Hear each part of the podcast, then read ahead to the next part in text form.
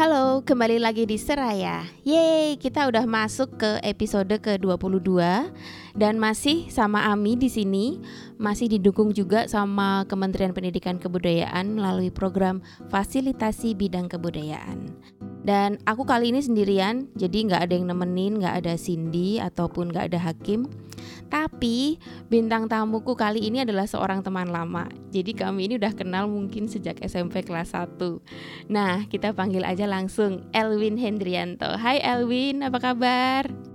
Halo, baik-baik sekali. Halo Ami. Saya manggilnya Ami aja ya kayak zaman-zaman dulu. Kayak zaman sekolah. Iya. Jadi aku Aduh. tadi ngobrol sama Elwin, kita terakhir kali ketemu kapan ya? Jadi aku sama Elwin ini kan teman SMP terus SMA ya, Win. Jadi iya, mungkin udah betul. tahun 2004 lulus SMA. Ya hmm. Ya ampun, kita udah tua banget. Oke, okay, jadi 15 sebelum tahun yang lalu. Iya, okay. bener bener bener. Jadi sebelum kita mulai obrolan sama Elwin nih, aku mau kenalin Elwin dulu. Nanti mungkin Elwin bisa nambahin ya, Win ya. Jadi uh, Elwin Hendrianto ini adalah okay. seorang pianis dan komponis kelahiran Semarang yang saat ini telah sukses berkarir di taraf internasional dan ketertarikan Elwin sama alat musik ini nih aku ingat banget secara personally terutama piano ini udah dimulai dari usia yang sangat muda. Jadi dulu waktu SMP itu aku ingat bahwa kita tuh teman-teman sering main ke rumahnya Elwin buat ngelihat Elwin main piano gitu. Dan Oh iya. Dan Elwin betul, ini betul, dulu betul. waktu SMA itu sempat kayak semacam menghebohkan dunia persilatan di SMA karena dia itu ngambil cuti sekolah. Jadi kan nggak lazim ya, maksudnya ki jarang gitu loh ada orang ngambil cuti sekolah. Kalau cuti kuliah oke okay lah, tapi cuti kuliah, cuti sekolah dan itu satu semester. Dan Elwin ini ke Belanda. Ya kan Win? Kamu waktu itu kamu bolos Betul. sekolah. Bolos. Betul bolos sih dan setelah itu kamu setelah lulus SMA kamu balik lagi ke Belanda untuk meneruskan program bachelor ya? Bachelor of Music Performance di Utrecht Conservatorium. Betul. Nah, terus yeah. habis itu Elwin juga sempat sekolah di London dan semua pengalaman ini tuh membawa Elwin mendapat banyak pengakuan dari banyak pihak baik di dalam maupun di luar negeri. Salah satunya uh, yang aku kaget waktu itu Win. Jadi waktu itu aku lagi nonton bioskop. Terus tiba-tiba ada iklan yang Indonesia Raya itu loh di bioskop. Oh, Dan iya, ada tulisannya di situ kalau komposernya Elwin aku langsung wow ternyata ada aku, ya? Oh ya ampun. Aku merasa kayak bangga banget Producer. gitu ya, oh ya. terima kasih oh, terima kasih. Dan Alwin juga banyak ini ya maksudnya banyak project-project lain yang mungkin nanti Alwin bisa cerita. Nah di ya. episode kali ini kita bahas pengalaman Elwin di dunia musik terutama gimana identitasnya Elwin sebagai orang Indonesia dan orang Semarang mungkin berpengaruh terhadap karirnya gitu. Dan bagaimana sih Indonesia ini uh, apa ya namanya ya uh, mengapresiasi karya-karya Elwin juga kayak gitu. Nah, pertanyaan pertama dulu nih Win, gimana yeah. sih ya. awalnya ketertarikanmu sama dunia musik itu? Uh, apa ada pengaruh yeah. dari keluarga atau itu murni dari kamu sendiri? um, memang kebetulan uh, saya lahir ibu saya ini guru musik jadi memang uh, waktu lahir itu udah di lingkungan musik karena ibu banyak mengajar di sekolah musik dan uh, di rumah saya diajarin juga uh, alat musik pertamanya adalah elektron. Elektron tuh seperti elektronik organ gitu. Okay. Uh, dan waktu itu program Yamaha jadi uh, untuk anak-anak kecil gitu yang elektronnya berarti uh, kecil banget juga karena kan untuk anak-anak yang very very young mm-hmm. jadi itu di di situ yang saya kenal dari kenal musik dari sana dari keluarga dari ibu uh, ayah saya juga bisa bermain tapi bukan bekerja di daerah musik mm-hmm. bukan bekerja di bidang musik ya Lalu baru setelah umur, jadi saya umur tiga itu udah diajarin lah um, alat musik apa elektron itu. Baru umur enam uh, uh, saya les uh, piano klasik dengan orang lain karena ibu saya bilang, waduh kalau kamu lesnya sama ibu kan jadi ini kayak apa? Kayak terlalu informal gitu. Jadi yeah. sekarang coba uh, les sama orang lain namanya Ibu Willing dan uh, dan sejak itu saya belajar dua hal yaitu elektron dengan ibu saya dan piano klasik dengan ibu Wiling itu. Nah, um, saya pergi ke sekolah, uh, sekolahnya juga semua uh, sekolah normal, bukan sekolah khusus musik, tapi di situ saya uh, banyak beraktivitas dalam bidang musik dari sejak SD, uh, bahkan TK, TK udah ikut marching band, okay. terus SD udah ikut kayak apa pertama pasti ngiringin upacara tuh upacara hmm. bendera hmm. terus uh, ikut ngeband uh, SMP juga ngeband sama akhirnya SMA ngeband juga ada apa uh, ikut yang gamelan orkestra itu Supra namanya oh, di Loyola. Iya. Aku kan juga hmm. ikut Win. iya, kamu main. Kayaknya kita main bodang bareng deh. Iya. ya ampun. Ya makanya.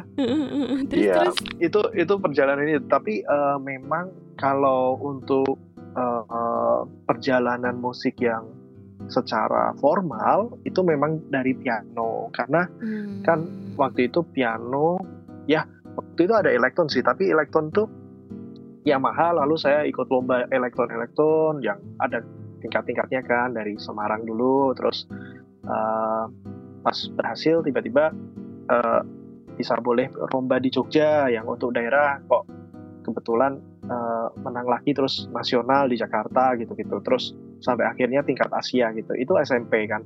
Jadi uh, uh, uh, setelah saya ke As uh, tingkat Asia itu saya lihat di, Bangkok waktu itu ada orang main piano keren banget. Nah di situ saya punya cita-cita waduh ini kelihatannya kalau waktu udah pulang Indonesia pengen belajar pianonya lebih keren gitulah uh, lebih lebih serius. Nah, waktu itu saya waktu pulang ke Indonesia lagi, kebetulan guru piano saya bilang, e, kamu udah uh, grade-nya udah cukup tinggi nih untuk ambil grade ujian grade lebih tinggi lagi hmm. harus ganti guru gitu. Terus saya dikasih guru baru, namanya Pak Hartanto uh, yang ada di Semarang juga. Terus uh, dari situ uh, beliau uh, menyuruh saya untuk main di lomba di lomba di nasional di Indonesia lomba piano. Nah lomba piano itulah yang membuat saya punya kesempatan untuk bisa belajar musik basically. Karena kan saya waktu itu menang dan hadiahnya ya itu yang saya yang Ami bilang saya harus bolos itu. Uh, jadi waktu waktu menang dapat uh, kesempatan buat uh, namanya uh, pertukaran pelajar ya ke yeah. Belanda, mm-hmm. um, di mana waktu itu aku harus kayak empat bulan sih satu semester empat setengah bulan gitu ya mm-hmm. um, mengalami bagaimana sekolah musik di tingkat konservatori atau okay. universitas musik ya di Utrecht di Belanda. Mm-hmm. Nah dari situlah um, saya mulai menekuni musik secara ya apa ya secara pendidikan formal secara profesional gitulah ya. Begitu kira-kira. Wow. Itu pas hmm. kamu mau izin sekolah itu susah nggak Win? Maksudnya dari orang tua gimana dari sekolahnya gimana? Ya susah. Karena memang um, waktu itu memang izin kan memang spesial lama sekali. Dan saya juga waktu itu saya ingat izin spesial ke uh, Romo Yudo ya namanya di Loyola ya. Yeah. Iya. um, yang yang tapi waktu itu kebetulan saya di Loyola juga banyak apa uh, ber, berkegiatan musik mm-hmm. dan ya memang ada ada beberapa surat-surat dari Belanda dari dari apa dari beberapa yayasan di Jakarta yang bilang kalau ini kesempatan langka di Indonesia karena di Indonesia waktu itu uh, memang jarang sekali ada pertukaran pelajar tapi musik gitu. Biasanya hmm. beasiswa langsung ada orang Indonesia dikirim dalam beasiswa pemerintah untuk belajar musik gitu. Hmm. Contohnya um, ya adalah um, pianis-pianis gitu. Um, dari situ sekolahan akhirnya melihat membuat exception ya. Jadi maksudnya yeah. kalau misalnya saya masih bisa ngikutin pelajaran waktu kembali dari Belanda, oke okay lah. Tapi ya kalau enggak ya enggak nggak bisa harus ngulangin gitu nah padahal Oke. itu kelas 3 SMA Iya, ya itu kelas tiga. uh, ya jadi ya intinya gitu kelas 3 uh, semester 1 uh, ke Belanda dan belajar uh, piano Mhm. men- mencoba lah semester 1 piano di sana Um, dan dari sana benar-benar saya um, melihat ya mengalami oh ternyata sekolah musik yang serius tuh seperti ini gitu wah Hmm. saya benar-benar dalam waktu seminggu di sekolah sana saya tahu saya pengen sekali hidup saya tuh di musik gitu jadi saya Oh, telepon gitu. ibu saya um, saya bilang um, saya mau di musik I think ini jalan hidupku gitu ya Oh. nggak tahu nantinya jadi apa ya tapi pokoknya musik dulu gitu Oh, apa lah awalnya kamu gitu. sempat kepikiran nggak di musik ya Win? Maksudnya kepengen jadi yang lain juga? Iya, kepikiran Hmm. pengen apa jadi dokter, Hmm. pengen jadi insinyur. Tapi jadi dokter gimana? Aku ngambil darah aja, lihat darah aja mau pingsan. Terus aku, eh, you know, saya nggak nggak kuat sih lihat-lihat apa. Iya. Untuk jadi dokter, it's not my my calling gitu. It's very difficult. Um, dan dan dilihat dari apa dari hobi passion saya sejak kecil sepertinya memang banyak sekali di, Di musik. musik. ya Hmm. ya udah akhirnya orang tua saya setelah tanya-tanya teman-temannya ya ya udah coba aja gitu ya Wow. terus ya udah saya jalan Waktu itu Gitu. sepertinya belum belum banyak ya Win ya yang menempuh jalan seperti kamu itu atau atau ada? Makanya, Hmm. ada ada satu dua ya masih Iya. satu dua tapi benar-benar belum banyak sama sekali makanya itu em, makanya itu untuk orang tua juga masih sangat sangat sangat em, ya nggak nggak pasti gitu loh maksudnya Iya. mau waduh musik ya musik tuh mau apa Mau gitu nantinya gitu Wow. Eh, tapi ya tapi ya Hmm. udah karena karena waktu itu belum banyak saya baru nyadar bahwa itu mem- membuat sesuatu yang menjadi eh, menguntungkan ya karena dari situlah jadinya pendidikannya unik dan ada ada ilmu yang bisa di share lebih gitulah intinya gitu Hmm. Ya benar-benar benar. Terus aku tuh dulu ingat kamu ketika kamu pulang dari Belanda waktu SMA itu prestasimu Hmm. tuh masih lebih bagus daripada aku loh Win. Apa itu itu gara-garanya tiap hari harus Oh iya. ab- abis abis sekolah ha- harus terus eh, ini jadi guru-guru tuh baik gitu saya eh, tanya kayak misalnya guru kimia guru fisika guru math gitu kayak waduh ini kalau kayak hafalan saya bisa belajar di Belanda kayak sejarah lah P- PPKN atau apa kan bisa dihafal ya tapi kalau rumus apa latihan tuh kan harus benar-benar di- diajarin dipela- dipahamin gitu ya itu yang Itu belum zamannya ini ya. pulang Belum zaman Zoom. Belum. Waktu itu ya ampun, nggak ada internet apa Skype aja belum ada. Iya, heeh, Tel- ya. Telepon itu harus pakai em, apa ya? Eh, telepon yang eh, kartunya yang khusus gitu dan wah Iya. pulsanya luar biasa mahal banget. Oke. dan dan jadi kamu Iya. abis abis apa belajar piano, abis itu pulang ke mana ke apartemen gitu ya. Kamu terus langsung belajar pelajaran ini, pelajaran SMA gitu ya. Ya kalau waktu di Belanda gitu, Hmm. em, jadi saya belajar pelajaran SMA tapi waktu pulang ke ke Semarang ya langsung kan Ya, waktu itu langsung ujian kan jadi ya langsung sambil tiap hari habis sekolah em, ketemu sama guru-guru fisika guru kimia untuk ambil apa catch up lah. Hitungannya harus mengejar ketinggalan gitu. Untungnya mereka sangat baik dan mau memberikan waktu ya. Mm-mm. kalau dulu saya masih kecil gitu saya mikir ya apa itu hal yang saya senang dan apa berterima kasih. Tapi sekarang saya sangat merasakan bahwa wow benar-benar mereka mengorbankan waktu mereka khusus cuman buat apa jelasin saya rumus-rumus yang yang saya nggak Oh, nggak nggak Iya, paham dulunya iya. gitu. Wah, terima kasih sekali Bapak dan Ibu guru kita di SMA. betul banget loh. Itu itu wah. Saya saya sekarang setelah berapa lama lulus baru lebih sadar lagi betapa baiknya uh, jasa-jasa para guru ya. Iya iya. Luar iya. biasa. Benar benar benar. Iya iya.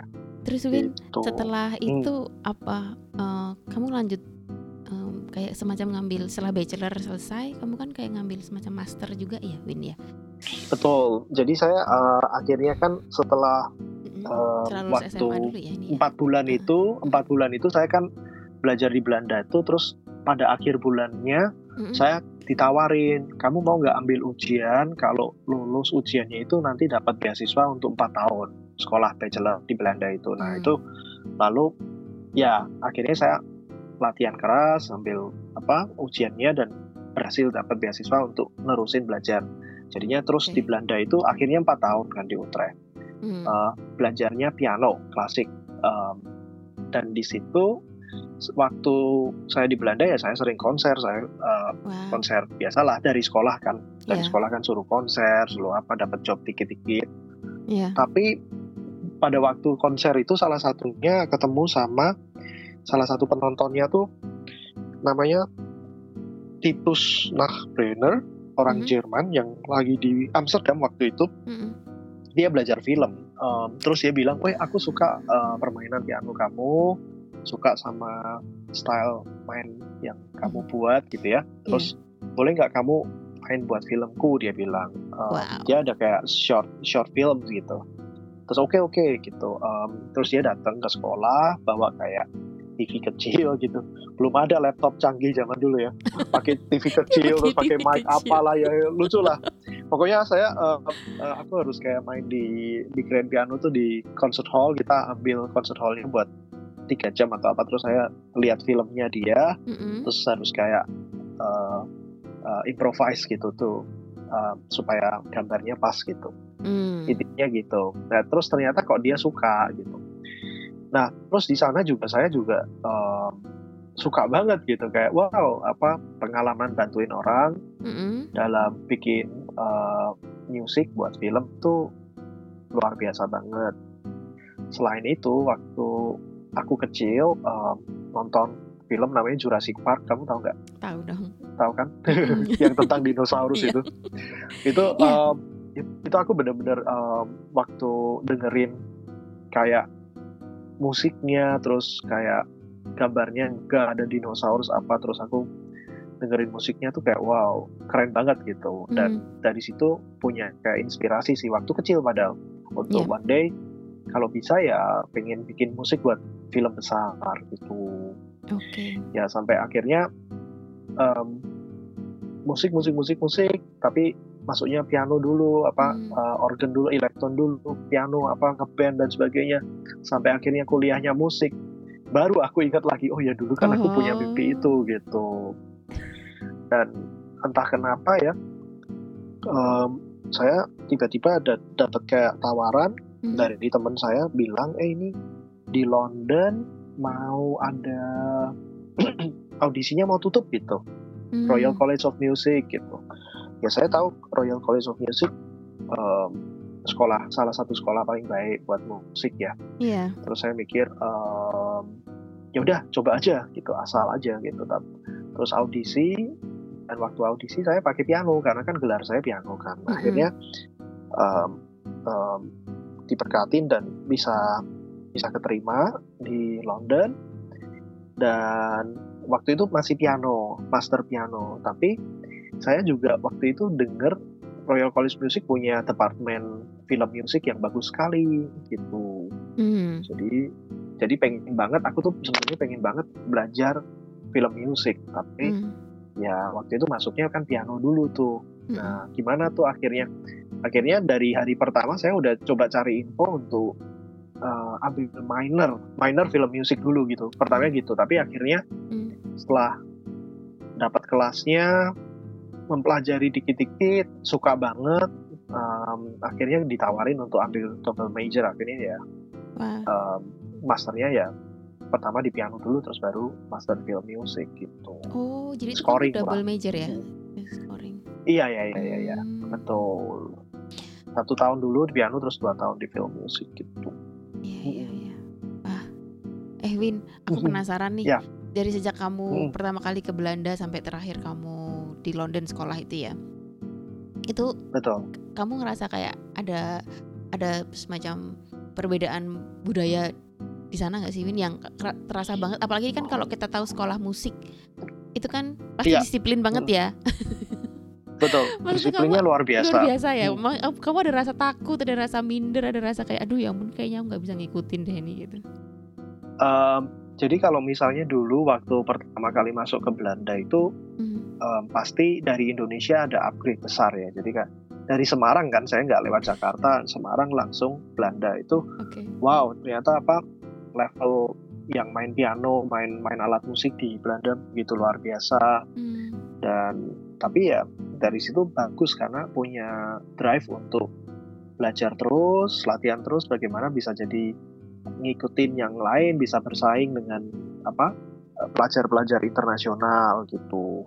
Hmm. Nah, jadi kan um, ya waktu lulus akhirnya jadi lulusan terbaik kan dari Belanda. Terus waktu wow. ke London itu udah di Belanda udah kayak seneng banget kayak wah I I feel like I I can do music gitu. Yeah. Masuk London, waduh, totally no one like London oh, gitu itu ya? bener-bener wow. iya jauh banget apa um, kelas kelasnya yang waktu itu um, ya aku bukan ngomong kayak mewakili sem semua ya maksudnya di Belanda tuh kan saya di Utrecht ya bukan di Amsterdam yeah. atau Den Haag ya yang yang mungkin departemen pianonya nggak sebesar di Amsterdam atau Den Haag atau apa. Mm. Tetapi tetap um, waktu itu waktu ke London memang persaingannya jauh sekali beda level permainannya karena di di London kan waktu itu banyak banyak orang-orang yang udah kayak hitungannya juara dunia gitulah uh, baru daftar ke sekolah gitulah mm. um, jadi memang benar-benar kayak ya persaingannya jauh lebih ketat, lebih berat, lebih ngeri, mm-hmm. ngeri banget. Saya tuh dulu gitu, saya pernah persis um, Ami kamu bilang kayak um, do you feel the difference? Sebetulnya waktu itu um, lucu ya, saya pernah mikir kok bisa caranya gimana ya bisa bersaing sama orang-orang yang uh, seperti itu gitu uh, yang udah dari kecil umur 4 udah sekolahnya khusus musik gitu misalnya. Okay. Ya kita kan sekolahnya kan uh, umum dulu ya, ya, mm -hmm. yang semua pelajaran dipelajari apa. Ya, kadang-kadang saya merasa apa ya yang bisa buat bisa ini. Nah itu di situ tuh sebetulnya di mana saya mulai jadi lebih rajin doa tuh. jadi religius beneran, beneran. ya. Soalnya iya, iya, iya jadi lebih religius pak ya bukan payah sih tapi, tapi kok kok baru di situ gitu saya mikir karena apa karena yang lain tuh saya mikir memang orang di uh, orang internasional jarang ya yang religius sebetulnya di Eropa oh. di London tuh jarang sekali yeah, yang yeah. yang religius ya mereka mm. biasanya ya ya udah ya modern society yang banyak banyak mikirinnya dari arah science dari arah you know human can do it by themselves. Tapi mm -hmm. saya merasa um, um, berkat dari Tuhan itu perlindungan dari Tuhan itu penting banget. Dan hmm. dan itu yang yang buat buat saya banyak doa. Dan untuk uh, dan memang benar itu menurut saya mujizat sih. Apa um, bisa bisa apa dari ke, dari dari kepercayaan itulah yang yang bikin saya lebih percaya diri sebetulnya gitu. Oh. Um, ya. Wow. Sebetulnya saya baru ngomong ini loh sama uh, kayak wawancara kayak gini ya baru pertama aku ngomong tentang Kekuatan ini gitu. doa. iya benar benar benar karena karena memang pertanyaan kan dalam wawancara biasanya lain ya tapi ini benar-benar pertanyaannya uh, yang aku belum pernah ditanyain ini What? aku ditanyain kenapa iya kenapa apa bedanya gitu dan bagaimana rasanya itu betul yeah. dan kedua uh, memang kalau kita ngomong ya orang sekolah musik itu mungkin orang mikir ah musik seneng-seneng tuh. Yeah. Itu maksudnya kan party -party main ya, main lagu, oh ya gitu party apa. Tapi nggak kayak gitu. Sebetulnya sekolah musik is incredibly hard. Is semua tuh kita uh, kita dari pagi jam 8 pagi itu kita udah kan di Eropa kan jam 8 pagi itu masih gelap ya. Yeah. Um, jadi um, jam 8 tuh udah semua di depan pintu ya kayak kayak mau maraton mau mau kayak balapan gitu mau kayak race mau saingan karena kita harus uh, masuk harus uh, sign ruang latihan. Nah, kita kan butuh Oh, latihan kan untuk main piano gitu. atau apa. Nah, oh, buat main piano, main biola, main apa, kita kan butuh latihan. Dan dari pagi itu kalau kita ngomongin persaingannya, ya, dari pagi kita udah saingan, bangunnya lebih pagi, see. lari ke sekolah, Iya, iya, yang iya. yang di depan nomor satu, di depan pintu nomor satu ya dia dapat uh, jam latihannya lebih banyak gitu. Dan aku ingat banget um, um, yang yang paling menang-menang kayak gitu tuh pasti orang Jepang, orang Iya. Surabaya, bener. Kalau ada orang Surabaya, wah aku ingat banget ada orang Surabaya keren banget tuh tiap hari super pagi bangunnya. Aku aku juga kalah pagi, tapi anyway, you know, um, um, itu itu bener-bener kayak latihan terus dan kita selesai latihan tuh mungkin jam 10 jam 11 malam Wow, gitu. Jadi ya pagi banget itu. jam 8 pagi Hmm. iya. Jadi kalau kita tuh di sekolah tuh seharian jam 8 pagi sampai 11 malam em, dan itu berlaku untuk Sabtu dan Minggu juga. Sabtu sama Minggu kita harus selesai jam 7 malam. Ini nggak bisa sampai jam 11 malam. Tapi em, what happened tuh ya kita kalau nggak latihan ya kita ke pelajaran kan ke kelas-kelas gitu. Kalau nggak gitu ya kita ada konser atau istirahat makan, nggak paling gitu sih. Ya Hmm. itu yang membuat saya eh, apa merasa sebetulnya music school tuh persaingannya keras dari pagi udah harus rebutan ruang latihan Mm-mm. kerjanya keras tapi selain itu di dalam dunia kerja juga nggak gampang sebetulnya itu yang Hmm, membuat saya iya. eh, akhirnya paham kenapa orang-orang bilang wah kamu musisi ya hidupnya nggak gampang ya gitu Mm-mm. itu dulu saya merasa ah apa sih kok ngomong kayak gitu gitu ya Iya. tapi sekarang saya bisa paham ya semakin paham oh kenapa bisa begitu gitu Iya. terus ada eh, ada cerita lucu sih eh nggak apa-apa Nggak apa-apa. kita kita lanjutin dulu lanjutin dulu aja deh cerita lucunya gini ada satu temen yang waktu itu eh, sekolahnya nggak niat karena dia party terus Iya. Eh, tapi dia suka banget DJ Oh, jadi dia berusaha jadi kayak apa eh, dia berusaha main-main DJ apa. Nah itu orang-orang kayak teman-teman yang kerja keras gitu liatin dia eh, kayak ah ini orang gimana sih kok nggak pernah apa bolos selalu bolos kadang-kadang tidurnya sampai kesiangan gara-gara malamnya party terus apa.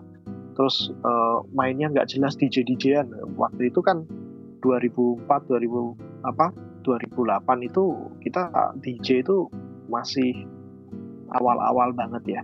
Jadi masih baru gitu. Hmm, Belum Eh, umum ya. waktu kita lulus, iya, waktu kita lulus ternyata yang jadi DJ lah yang paling sukses. itu cerita paling lucu tuh.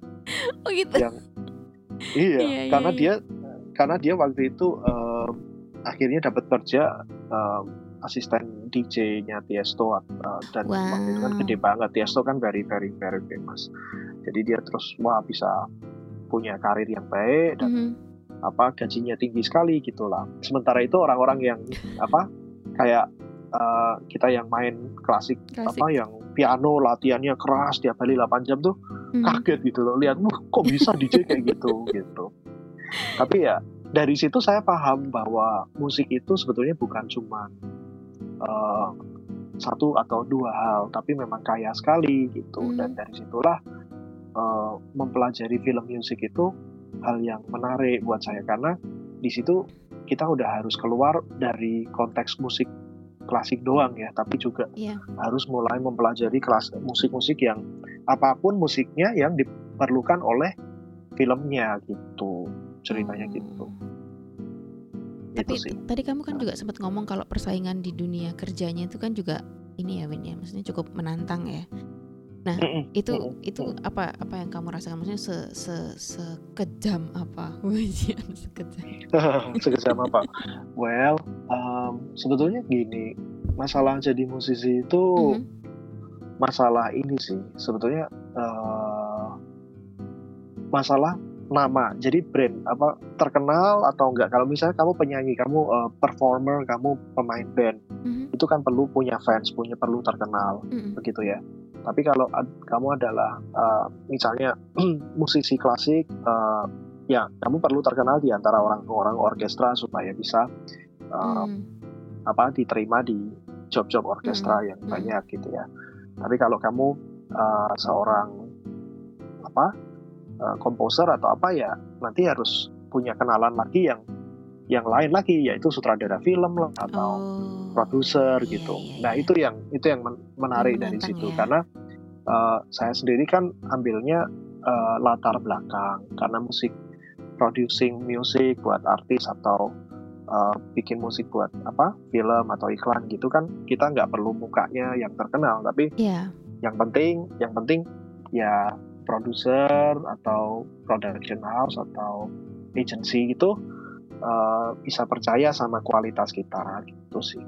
Oh, um, ya tapi ya butuh waktu. Gitu ya, ya. Betul, karena kan semua semua karir ya mm -mm. butuh waktu dalam membangun network itu, yeah, yeah. gitu sih. Hmm, terus kalau uh, project yang pertama-pertama kali kamu dapat di luar itu apa Win yang yang buat kamu sangat berkesan gitu? Maksudnya yeah, yang membuat um, kamu kayak ah, aku semakin mantap nih di dunia ini gitu. Iya, jadi kalau di dalam musik itu kadang-kadang saya juga mikirnya um, suatu hari hmm. um, semua proyek yang ada uh, menurut saya uh, sesuatu yang kita bisa mm. bisa lakukan sebaik mm. mungkin dan yeah. itu akan membawa kita ke mm. langkah selanjutnya. Yeah. Kalau misalnya proyek itu berhasil ya kita punya dapat uh, kenalan yang baik yang mm. semoga mau kerjasama lagi. Hmm. Proyek-proyek pertama kalau kita ngomong film ya, kan yeah. waktu itu saya di di sekolah itu kan memang dikenalin sama sengaja sekolahnya pinter dia buat supaya kita komposer-komposer yang belajar itu kolaborasi sama eh, pelajar-pelajar uh, yang mempelajari membuat film gitu loh. Wow. Jadi ya dari kecil kita memang dari pelajar kita bikin musik sama bikin film bareng-bareng gitu. Jadi oh, udah gitu. kolaborasi. Yeah. Iya. Hmm. Nah, yang bikin film ya dari sekolah film bukan sekolah musik kan. Yeah. Jadi kita di diperkan lah. Terus mm -hmm. ada juga sekolah art misalnya uh, Royal College of art eh apa ya itu betul ya itu kan hmm. ada mereka kan ada kayak departemen art yang bikin animasi atau apa itu juga hmm. uh, dipasangin sama kita dan ya kita sebagai pelajar harus bantu mereka uh, memperkenalkan diri dengan musik kita nih hmm. aku buat musik kayak gini kayak gini kayak gini terus mereka hmm. memperkenalkan nih aku buat film gini gini gini terus siapa tahu jodoh gitu kan intinya gitu hmm. um, dari situlah um, aku mulai kenal orang-orang pertama yang bikin karir dan musik saya bisa mulai ya gitu. Hmm. Jadi ada ada orang India misalnya yang bikin waktu itu drama terus uh, kita coba barengan aku bantuin dia terus dia suka um, eh dia suka suka suka terus tiap kali bikin film uh, akhirnya jadi panggil aku. Sekarang ini orang India di London ya tapi dia akhirnya sekarang uh, bikin film di India juga di Tamil Bollywood gitu. Mm-hmm. terus uh, aku juga masih bikin ya. Akhirnya ikut ikut ikut apa ikut proyeknya sampai sekarang gitu. Intinya kan yeah. kayak tumbuh bersama gitu. Itu yang aku suka sih uh, asas kayak gitu. Jadi dari kecil kita bareng-bareng sampai akhirnya yeah. Iya. uh, mereka mereka besar ya kita mm-hmm. kayak ya seneng tapi ya kita merasa ini wajar karena kita udah ketemu orang itu dari dulu gitu memang uh, chemistry-nya ya juga udah kebangun udah, gitu kali ya Win ya Maksudnya udah, udah betul iya, betul iya. oke okay. betul iya. jadi um, itu yang itu yang terasa gitu dan saya dulu sering banget um, saya punya satu partner namanya Dominic Ferris partner mm piano yeah. yang um, yang kita juga bangun bersama dari dari kecil dari waktu kita di sekolah di London. Dan sekarang uh, kita, sampai sekarang kita masih kerja bareng kita masih konser-konser bareng kita masih bikin-bikin bareng uh, buat macam-macam. Uh, waktu saya bersama dengan Dominic saya saya merasa uh, bahwa setiap proyek itu memang bagaikan wow ini bakal jadi hal yang besar nih tapi setelah dijalanin ya at the end of the day it just one of the project oh, kita gitu harus ya? terus berkarya ya, oh, bener, bener, bener. ya itu itu itu intinya itu jadi dulu tuh saya waktu kecil saya mikirin kayak wow gitu kayak bukan waktu kecil ya waktu ya masa-masa kuliah uh, selesai kuliah cari kerja itu hmm. setiap kali ada apa saya pikir wah ini pasti I will launch my career iya. wah yeah. gitu kan orang kerasanya kayak ada satu konser apa aja waduh kepalanya langsung yeah, besar yeah, gitu yeah, kan bener, ya tapi at the end of the day it's not like that at all jadi yeah. at the end setiap kali uh, ada project sesuatu ya um, you do your best mm-hmm. and and then it will come with other projects mm-hmm. and sometimes bigger sometimes smaller yeah. jadi kadang-kadang jadi hal-hal kayak gitulah yang membuat kita tuh um, harus humble ya, mm-hmm. humbling lah, humbling experience karena nggak ada, um, memang ada beberapa artis atau musisi yang ber, berhasil dalam satu malam ya, misalnya semalam dia apa gitu tiba-tiba dia wah sukses gitu ya. Mm-hmm. Tapi yeah. saya merasa bahwa itu jarang sebetulnya karena dibalik keberhasilan yang kita lihat kadang-kadang orang kayak lihat wah ini band ini kok tiba-tiba terkenal oh belum tentu itu tiba-tiba karena iya. orang baru tahu dia ini terkenal sekarang tapi dulunya dia hmm. udah ngeband berapa puluh tahun tapi belum pernah terkenal misalnya gitu bener, intinya gitu iya, iya. dan dan saya merasa banget tuh um, sampai waktu di London ya pernah kayak aku cari-cari research gitu kayak ini kapan ya musisi itu bisa akhirnya hidup sukses gitu ya hitungannya eh itu banyak sekali artikel yang yeah. ngomong sekitar empat tahun. Kalau kamu berusaha survive empat tahun, akhirnya kamu bisa uh, sukses lah. Mm. Apa maksudnya bukan bukan sukses dalam artian terkenal dan kaya raya atau apa, tapi dalam artian bisa survive, self sustain, yeah. kerja dari musik full time musik dan bisa menghasilkan cukup untuk hidup. Hitungannya gitulah. Yeah. Gitu. Um, ya itu saya benar-benar rasain ya. Maksudnya saya rasain saya pikir empat tahun itu apakah benar bisa begitu? Tapi ternyata betul empat tahun untuk saya sendiri oh um, setelah naik dan turun jatuh bangun ada benernya bahwa dalam setelah empat tahun tuh sesuatu menjadi lebih stabil sedikit gitu hmm. intinya gitu dan waktu Tapi itu kalau kamu project, di Indonesia project, atau apa? di waktu itu kamu di Indonesia atau di London? Mana? Ya, saya saya uh, waktu itu di London, tapi hmm. setiap kali ada kesempatan saya mau ke Indonesia okay. dan mulai bikin-bikin project di Indo. Hmm. Karena karena apa? Karena waktu itu saya uh, pertama kali lulus saya ke RCTI ke Indonesia, hmm. terus saya tanya uh, ketemu beberapa produser di RCTI, terus mereka bilang kalau di Indo kamu harus apa ya jangan sampai kamu mulainya telat gitu nanti kalau telat ya nggak ada nggak ada channel nggak ada network susah gitu maka ya okay. saya dari sedini mungkin saya selalu kayak sisihkan waktu untuk project uh, di Indo. Indonesia juga ya terus ya salah satunya misalnya ada anak kecil yeah. yang namanya Siana Shannon ah iya uh, itu yang nyanyi Indonesia Raya itu kan ya ya betul. Dia dia waktu itu dikenalin ke saya dan um, saya waktu itu nggak tahu saya belum pernah apa produce anak kecil gitu. Hmm. terus uh, mamanya bilang ini anak bisa nyanyi lo gitu. Oh iya iya iya cute ya lucu. Cep, kelihatannya uh, suaranya kok kecil gitu aku bilang. Tapi coba coba nyanyi gitu. Uh, dia datang ke tempat saya di Jakarta waktu itu.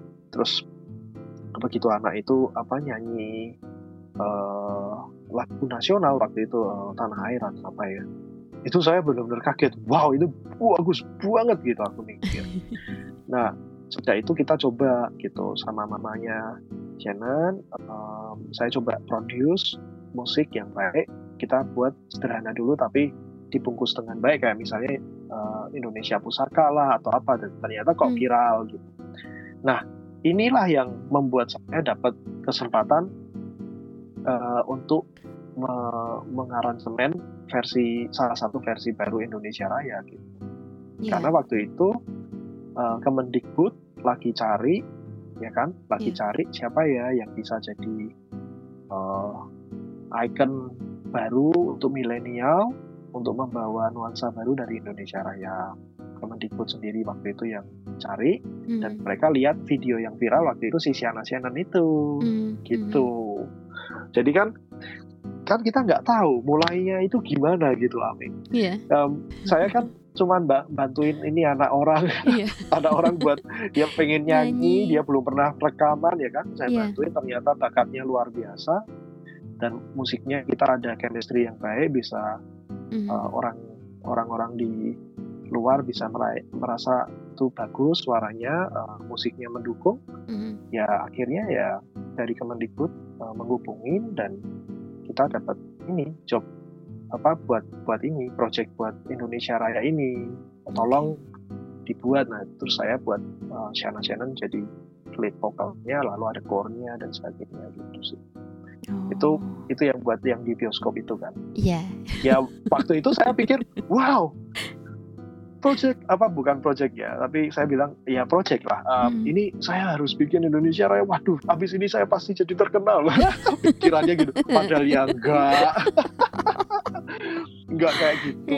Um, saya cuma mikir ya udah ini dibuat sebaik mungkin dan let's see what happen next. Dan um, nggak langsung tiba-tiba apa-apa-apa se- setelah setelah dua tahun atau apa baru tiba-tiba sutradara yang membuat Indonesia Raya itu Mhm. uh, Mas Ipang Wahid namanya ngubungin saya buat eh mau nggak bikin uh, buat iklannya Asian Games gitu Oh iya, iya. ya Mhm. nah dari situ saya baru masuk Asian Games ya sama lagi saya mikir wah Asian Games Iya. I think it's going to Be be a viral. great Iya. apa ya Mau viral. jadi Ya, artis. biasa aja Biasa.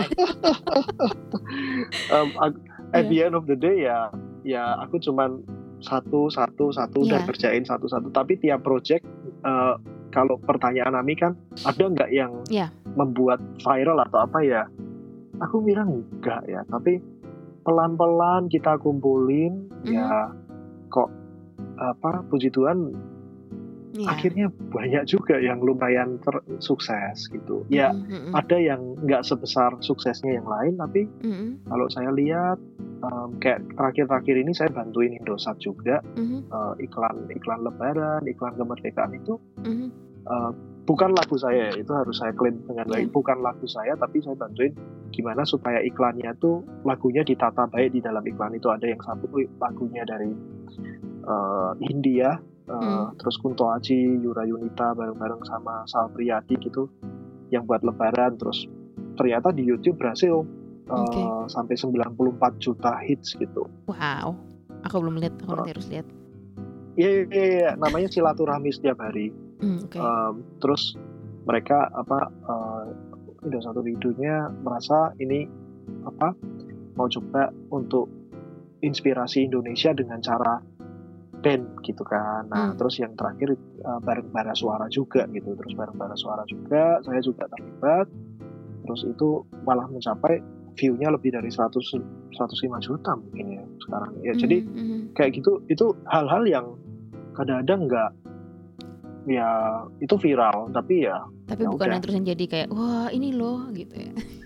iya aku tuh bener-bener udah udah udah udah capek mikirin Iya. kayak gitu soalnya kayak at the end itu semua jadi Iya. cuman everything is just like a stepping stone kayak tangga tuh nggak mungkin kayak lift gitu yang lantai Iya. satu tiba-tiba lantai Mm. 60 gitu jadi itu semua cuman kayak ya udah lantai satu pelan-pelan lantai Mm-mm. dua pelan-pelan lantai tiga itu buat saya gitu ya tapi iya.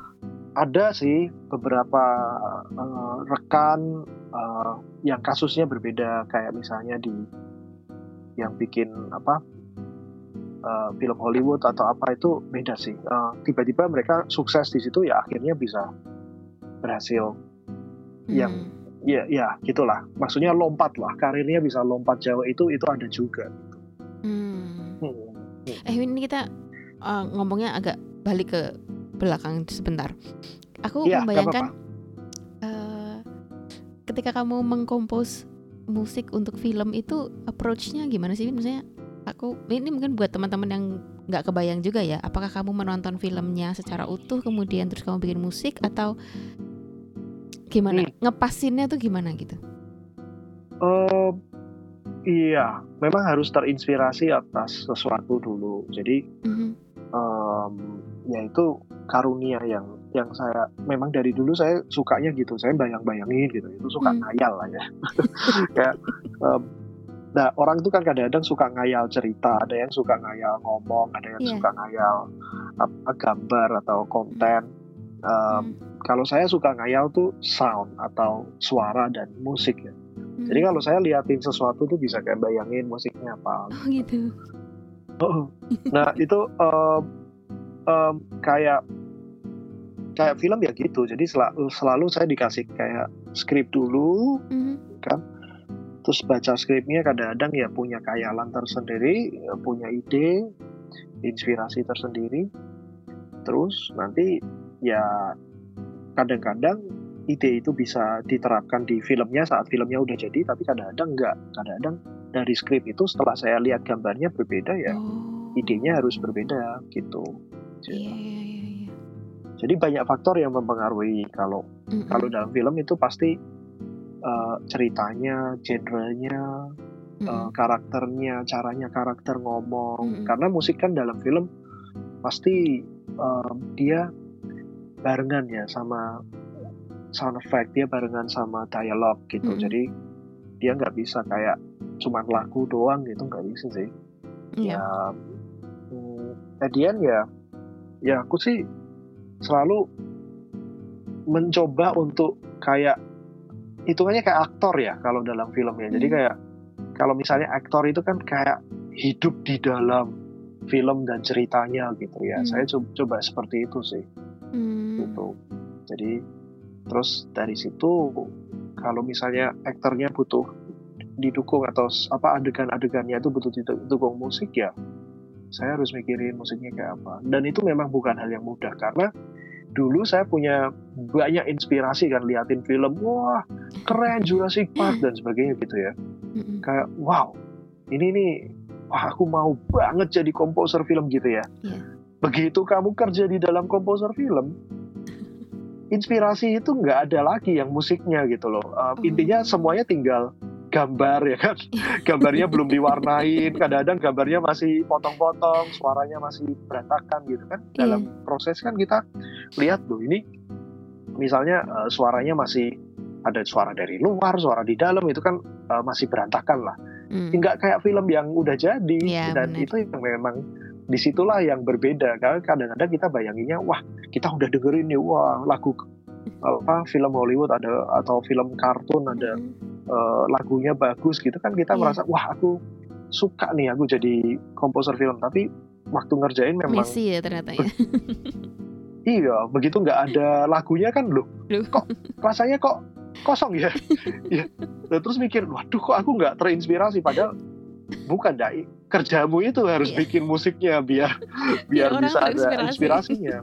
Iya yeah, exactly. Uh, musiknya itulah yang harus apa menginspirasi di dalam gambar. Nah itu yang hmm. yang akhirnya pelan-pelan uh, setelah mengalami itu jadi pelan-pelan paham oke okay, bahwa musik di dalam film itu bukan konser bukan apa pun tapi juga tapi ini hanyalah energi sih menurut saya uh, bagaimana mengungkapkan atau menginjek energi ke dalam adegan gitu sih energi sedih lah hmm. emosi hmm. sedih emosi happy emosi berantem emosi yeah. kejar-kejaran cool yeah, yeah. apa lame you know uh, all kind of things gitu. Um, jadi kayak apa uh, um, itulah yang yang membuat aku jadi tertarik ya. Karena kita pakai musik tuh ternyata bisa membuat suasana yang macam-macam gitu. Hmm. Wow. Keren, apa lagi? terus Win pernah nggak kamu selama kamu berkarya nih kamu kayak semacam dapat apa ya kita tuh kan sering ya Win kalau misalnya ada orang Indonesia dalam hmm. bidang apa pun lah ya di luar negeri gitu terus mereka entah berkarir entah sekolah selalu aja ada ada tuntutan semacam tuntutan moral untuk menjadi nasionalis gitu loh kayak ayo dong kamu kan ini sekarang harus yeah. bantu Indonesia dong atau misalnya Win kamu kan sekarang jadi komposer nih masukin dong bunyi-bunyian Indonesia di karya-karyamu pernah nggak Win kayak yeah. Ya sebetulnya kalau di luar negeri enggak mm-hmm. um, dan dari Indonesia pun uh, sebetulnya belum ada yang kayak secara gamblang tanya sama saya eh, tolong dong ini giniin gitu ya yeah. tapi mm. tapi saya sendiri sebetulnya uh, pengen sih masukin yeah. gitu mm. karena um, menurut saya sih uh, Indonesia tuh budayanya kan kaya banget tuh mm-hmm. dan kekayaan budayanya itu sebetulnya belum banyak yang dikenal di dunia. Mm-hmm. Nah itu yang saya pelan-pelan gitu ya dalam dalam karya-karya saya tuh um, untuk luar negeri pun masih ada unsur Indonesianya sih Eh, yang yang nggak lepas. Iya iya iya iya. Oh. Tapi tapi belum tentu harus kayak Indonesia tuh gamelan, nggak kayak Iya. gitu gitu. Karena kan orang tuh pasti mikirnya oh Indonesia tuh Gamelan. gamelan gitu. Kalau nggak ada gamelannya nggak ada Indonesia Mm-mm. ya. Tapi it's not it's not always like that. Kadang-kadang eh, bahkan kayak kayak nada nada nada aja bisa atau um, irama pun bisa gitu. Jadi kayak memang memang ini yang saya saya terus pengen cari gitu dan kebetulan waktu di Indonesia juga banyak project-project yang menuntut saya untuk belajar lebih musik-musik daerah kan. Jadi itu yang itu yang ngajarin dan menarik sih. Men- Menurutku sangat memperkaya, memperkaya Mhm. uh, kekaya apa uh, skill dari dari komposer karena bisa Iya. mempelajari budaya yang banyak banget gitu. Karena Iya, kan iya. aku dulu pernah kayak kayak bikin uh, travel program gitu misalnya. Oke. Terus dari travel program itu kan ada daerah ini, daerah itu. Nah, dari situ kan harus lihat tuh daerah ini musiknya apa, daerah itu musiknya apa, gitu-gitu. Terus Mm-mm. Dari situ kan um, ada kayak Asian Games yang lebih kayak regional juga. Iya. Terus um, terus akhirnya baru uh, yang iklannya Gudang Garam tuh yang Sound of Iya. Indonesia tuh yang kayak mempersatukan banyak banget tuh musik Indonesia Mm-mm, mm-mm. dari Keca apa Merinding thank you tahu. thank you terima kasih itu itu itu wow itu soundnya banyak banget dan dan ya pasti yang terlibat banyak banget musisinya jadi kayak di situlah yang seru kita di dalam studio juga bukan cuma ngurusin musiknya aku harus kayak apa tapi juga ngurusin siapa yang harus main eh, orangnya ada di mana ya kan Mm-mm. pemainnya ada yang dari Kalimantan harus didatengin ada yang dari Oh. apa Sumba gitu-gitu Oh itu beneran mendatangkan pemainnya dari daerah masing-masing ya? Em, ada juga kan pemain yang udah eh, di Jakarta, Di Jakarta, misalnya. oke oke. Tapi Mm-mm. tapi banyak yang pemain-pemain yang dari daerah didatengin.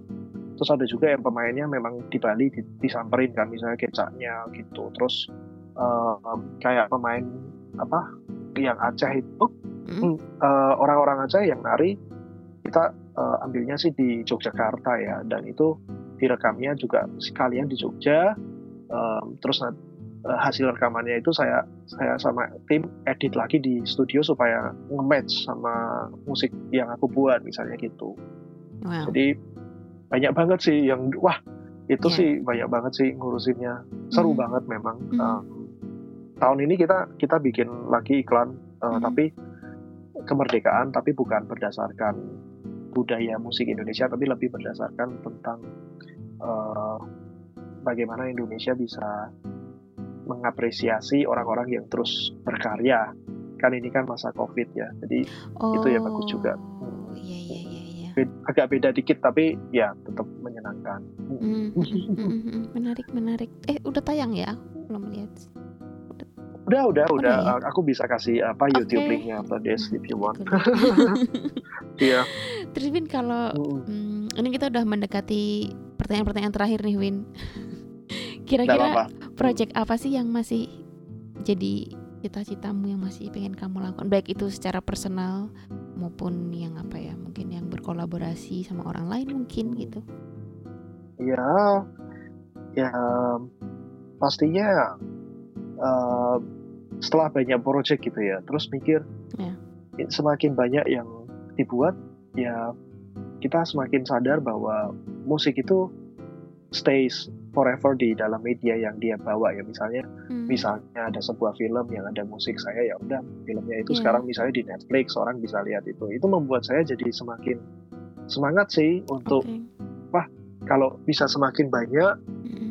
eh, meninggalkan kayak apa ya eh, eh, inspirasi seperti itu ya eh, saya sih apa pun saya pengen gitu apa pun saya mau mau bikin dan intinya adalah menyebarluaskan musik ya menyebarluaskan inspirasi lewat musik yang boleh ditempel di apa pun mau dinyanyiin artis lah atau dalam iklan lah atau dalam dalam film lah dan dan itu kalau bisa bisa menginspirasi orang lain lewat musik tuh udah seneng banget sih itu aja sih proyeknya apa pun aku nggak nggak Iya. kemimpi kayak apa Iya. gitu ya tentu mhm. pengen semakin besar outreach-nya semakin happy Iya. ya jadi Mm-mm, mm-mm. Ya tentu kalau kita ngomong paling besar kan outreach ya pasti uh, film Hollywood misalnya gitu. Yeah. ya kita kita coba se seberapa bisa uh, uh, deket sama apa project-project seperti itu. Tapi ya itu semua tuh ya kita coba aja gitu. Wow. Terakhir uh, tapi terakhir uh, terakhir aku pakai uh, terakhir di uh, ada kesempatan hmm. untuk bikin film yang uh, yang ada kolaborasi sama Hollywood juga hmm. itu itu aku pakai angklung sih so oh, ya yeah and, and kemarin sebelum corona sih uh, sempat kan ke ke LA buat mixing musiknya di sana sama mixing filmnya di sana juga kan. Terus wow. orang-orang sana bener-bener kayak orang-orang sana bener-bener kayak kaget gitu ini alat musik ya, apa ya, gitu. Padahal angklung um, okay. mereka bener-bener suka banget dan dan dari situ aku bener-bener merasa iya tah memang benar gitu. Maksudnya Indonesia punya kekayaan yang luar biasa banget yang belum belum diperkenalkan ke dunia dan menurut saya sih pengen sih pengen kayak bawa bawa itu ke dunia gitu. Mm. Mm. Oke okay, Win. Ya iya, ya. ya. Terus kalau misalnya kamu bisa ngasih masukan buat mungkin generasi-generasi muda C yang juga oh. kepengen berkarir seperti Elwin gitu ya. Tapi mungkin intinya bukan pada musik aja ya tapi ini bukan musik secara yeah, general kreatif sih tapi industri ya, ya kreatif oh, industri kreatif ya. industri ya ya saya menurut saya ya memang kalau orang bilang mm -hmm. um, ikuti apa suara hati itu emang bener sih kalau memang okay. udah ada passion dan merasa bahwa kamu harus berkarya di dalam bidang ini kreatif ya jangan takut-takut untuk berkarya di sana karena menurut saya hmm. Indonesia ini bakat orangnya tuh luar biasa banyak banget. Oh iya. hmm, hmm. Uh, apa yeah. penyanyi penyanyinya juga, waduh suaranya bagus-bagus. Okay. Um, kan um, ada juga penyanyi opera Belanda yang dari Indonesia tuh namanya Bernadetta Astari itu. Mm. Dulunya dulunya dari Jakarta dan dia sekolah di sana dan sukses di sana ya akhirnya uh, di sana terus karena kebetulan kan di Indo kan belum ada kayak gedung opera atau opera company yang yang yeah. yang bisa terus mm -hmm. apa jalan ya tapi menurut saya ya nggak apa-apa maksudnya di sana atau di sini semua bisa bisa bisa aja lah intinya gitu cuman uh, saya cuma merasa kalau di dunia kreatif itu Indonesia tuh sebetulnya luar biasa banget mm. um, eh dan, aku jadi inget Win sorry tak potong aku waktu di hmm. Jerman itu aku kan dapat hmm. beasiswa itu bareng sama kamu kenal Devi kan Devi Francisca Oh my god, of course. Jadi karena ya kita dapat beasiswa dari satu yayasan yang sama, waktu itu pernah kayak ya. ada semacam annual ya penerima beasiswanya dikumpulin gitu kan. Terus oh. si Devi itu waktu itu nyanyi, jadi kayak di acara kayak semacam malam apa sih kayak malam oh. seninya gitulah. Dia tuh nyanyi dan maksudnya waktu itu aku juga ngerasa bahwa gila ya ada loh orang Indonesia yang bisa nyanyi kayak gitu gitu. Sementara kan selama ini betul. apa namanya yang kita pikirkan ah yang bisa nyanyi semacam nyanyi-nyanyi kayak opera gitu kan orang-orang Eropa gitu Amerika gitulah ya. Betul. Tapi ini waktu yeah. lihat si Devi itu nyanyi tuh aku rasanya tuh kayak ya ampun ini tuh kayak bagiku waktu itu dia kayak one in a million gitu loh. Yang yang kayak jarang banget aku juga ketemu hmm, dan punya teman yes. kayak gitu gitu.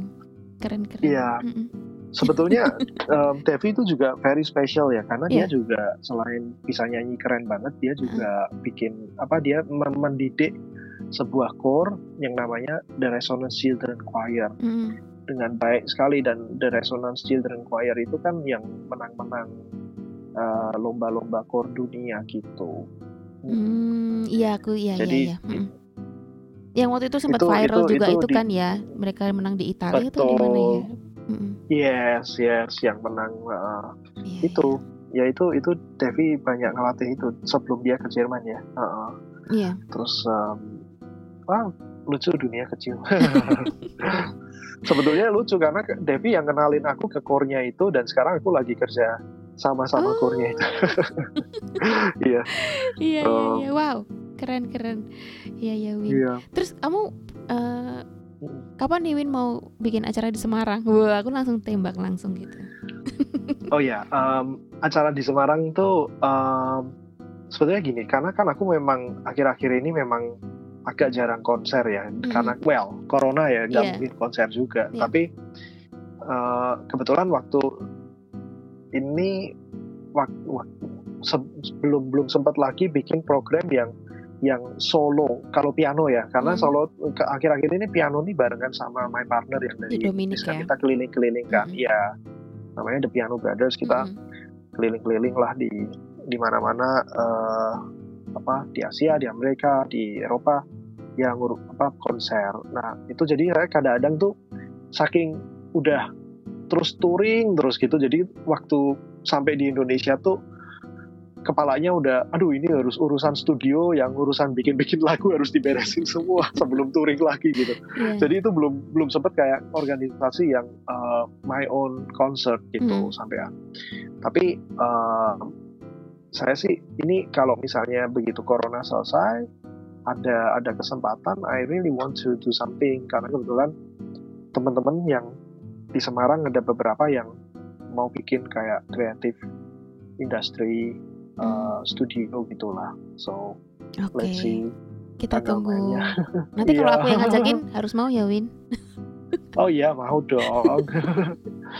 uh, pokoknya men menurutku tuh um, memang uh, memang betul sih kayaknya harus apa uh, banyak exposure live performance itu itu betul di mana pun hmm. ya hmm. karena itu energinya itu kan beda sama kalau kita nonton di YouTube iya benar benar banget konser benar, live benar. itu beda iya, iya, dan iya.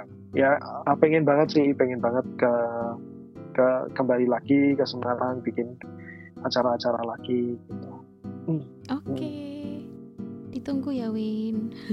Terima kasih Ami. ya jadi um, gitu aja dari aku. Mungkin ada yang mau kamu tambahin Win? Hmm, bentar, aku liatin ya. Oh, apa? Tadi tadi kamu tanyanya kelihatannya uh, apa? Tips buat teman-teman yang menempuh karir seperti itu iya. ya. Mm -mm. Oh oke. Okay. Uh, ya pokoknya percaya diri, mm -hmm. uh, jangan menyerah, terus maju terus. Yeah. Um, disiplin ya, Win. iya, disiplin itu penting banget. Yeah.